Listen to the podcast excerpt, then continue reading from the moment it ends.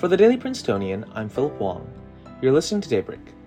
Today, we're covering President Eisgruber's annual State of the University letter, Representative George Santos' decision to temporarily recuse himself from his congressional committees, and an interview with community editor Lucia Wetherell about the ongoing John Witherspoon statue removal debate.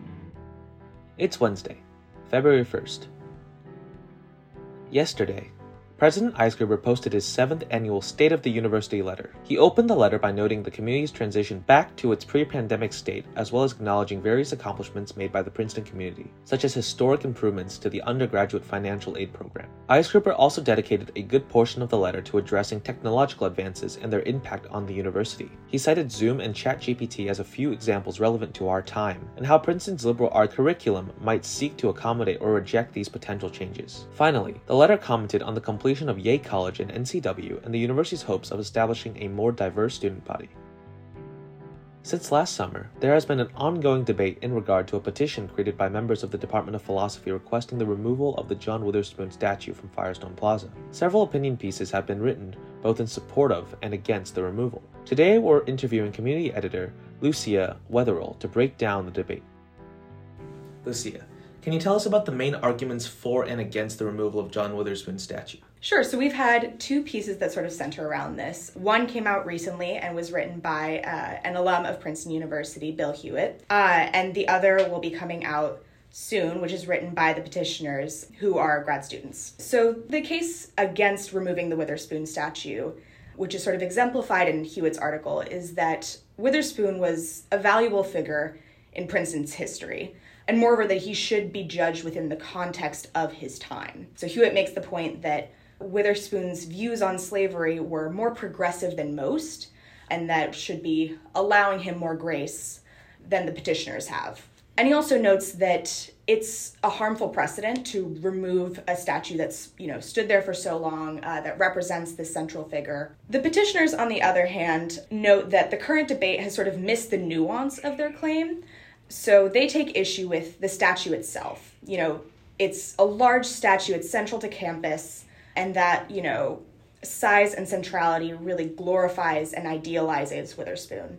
They make the point that he did contribute a lot to the university, and we should remember it because history is important, especially to the culture of the school, but that we should aim to remember him with a alternative structure, uh, such as a plaque, and not literally put him on a pedestal.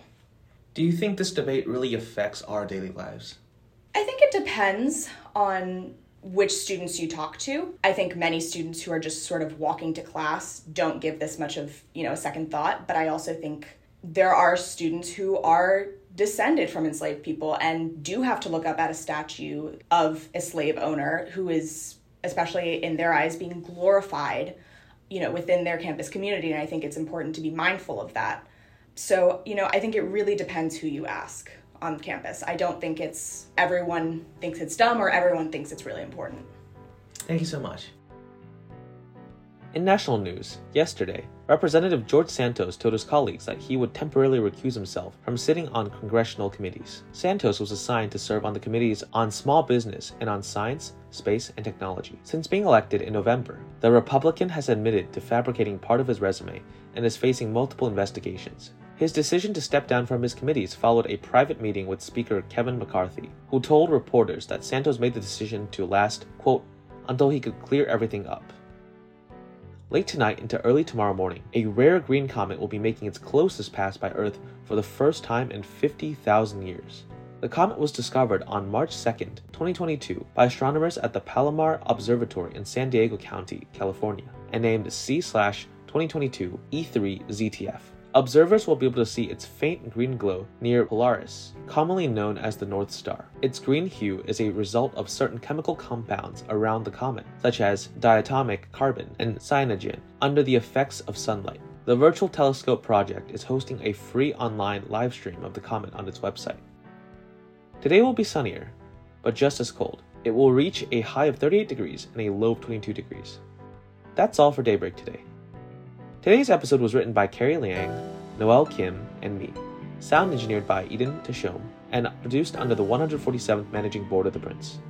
Our theme was composed by Ed Horan, class of 2022. For the Daily Princetonian, I'm Philip Wong.